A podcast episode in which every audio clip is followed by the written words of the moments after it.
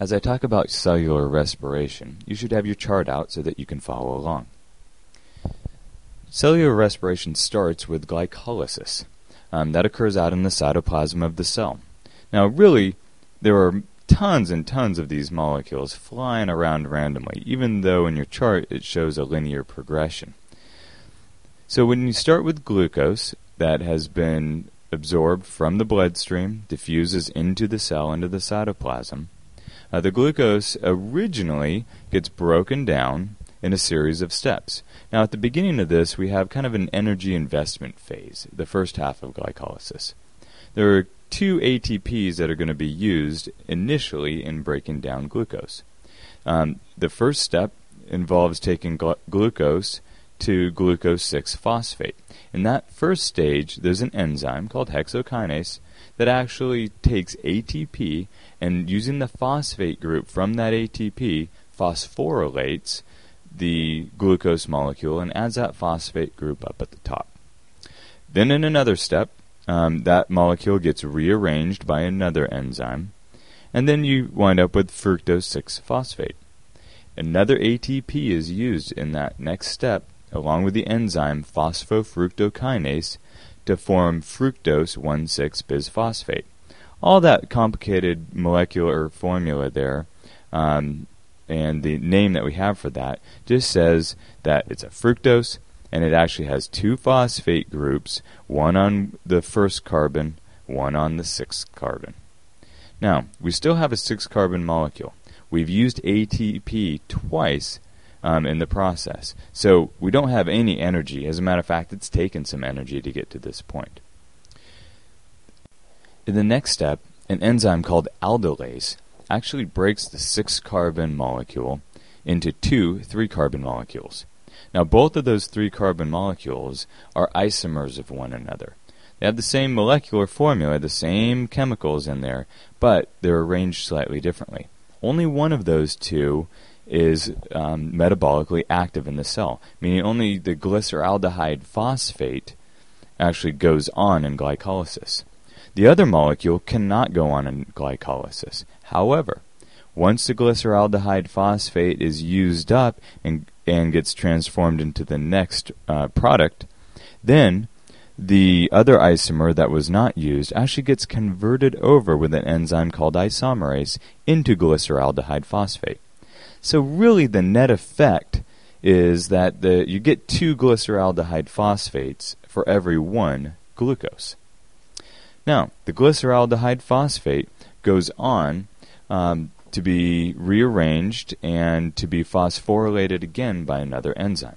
In the next step in the process, NAD plus picks up two electrons and a hydrogen um, ion from the gly- glyceraldehyde phosphate. So we have NADH formed. That NADH is going to then go on and diffuse across into the mitochondria to be used in the electron transport chain. In the f- next step, um, we have another enzyme that is going to take the resulting molecule and make ATP from that. So ADP picks up one of the phosphate groups that was put on in the previous step. we go through a series of other steps as you follow along in your chart until we finally get down to the last step of glycolysis. Um, in that step, pyruvate is formed by an enzyme called pyruvate kinase. In the process of forming the pyruvate, um, the pyruvate kinase actually facilitates an ATP being formed by ripping off the phosphate group that was on the previous molecule and attaching it to an ADP. So, the net effect, we get two net gains of ATP molecules from this process and we get two pyruvate molecules, all from one single glucose. Now, so far, not too much energy has actually been captured from this molecule. Only two ATPs from substrate level phosphorylation. Um, however, the pyruvate, oh, and don't forget, we also have uh, a couple of NADHs that are also formed um, halfway through glycolysis as well. Those NADHs are not used directly for energy, however, they're going to be used in the electron transport chain. The pyruvate now is going to go into and diffuse into the mitochondria. In the process of going in there, there's actually uh, a few enzymes that modify this pyruvate. Uh, a CO2 is taken off, an NADH is formed for each pyruvate, as well as a coenzyme A being added to the molecule. Finally, we wind up with the, ac- the acetyl CoA. And the acetyl CoA is going to be our first molecule that is used in the Krebs cycle. Now, this Krebs cycle occurs within the matrix of the mitochondria in the fluid filled center. Um, the acetyl CoA combines with another molecule floating around in there called oxaloacetate. These two molecules will form citrate um, as a result. Now, it, sometimes we actually refer to this whole thing as the citric acid cycle instead of the Krebs cycle because of that citrate that's formed between the, uh, the acetyl CoA and the oxaloacetate. There's going to be a whole series of steps that occur, a whole cycle here, where the molecules are rearranged um, and uh, carbons are ripped off and uh, hydrogens are ripped off and so forth.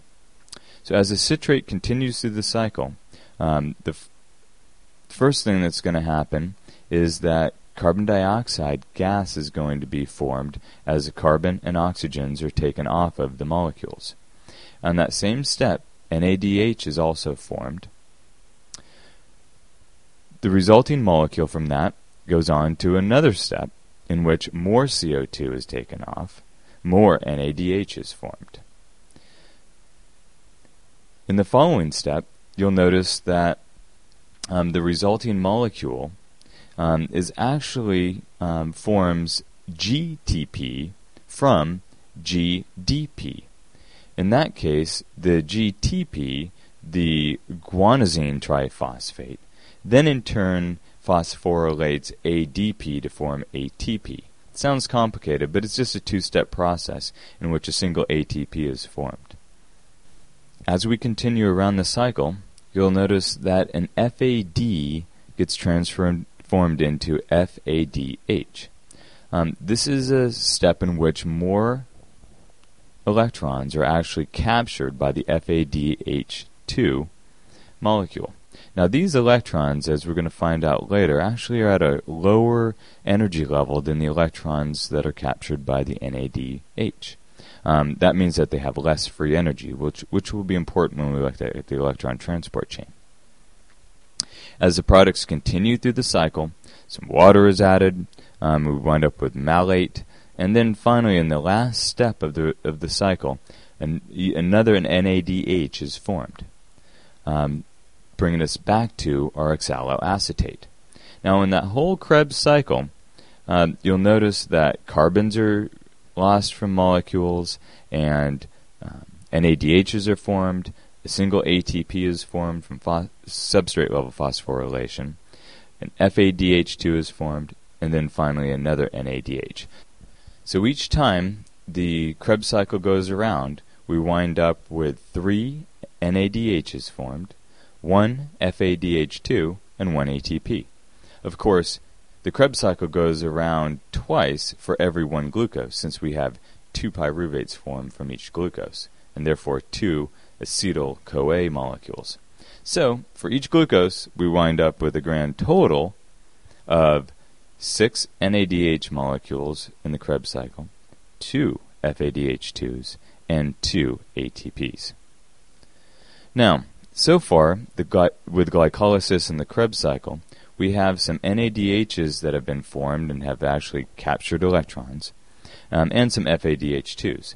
Those are going to be diffusing throughout the mitochondria, and they're going to wind up going to the electron transport chain, which are a whole series of proteins located in the inner mitochondrial, mitochondrial membrane.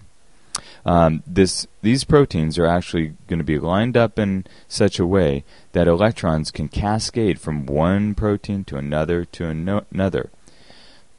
At the first protein, the NADH will drop off its electrons to form NAD+. Once those electrons are dropped off, they actually fall figuratively from a higher free energy to a lower free energy. This particular reaction can actually be utilized by the cell in order to pump protons across the membrane.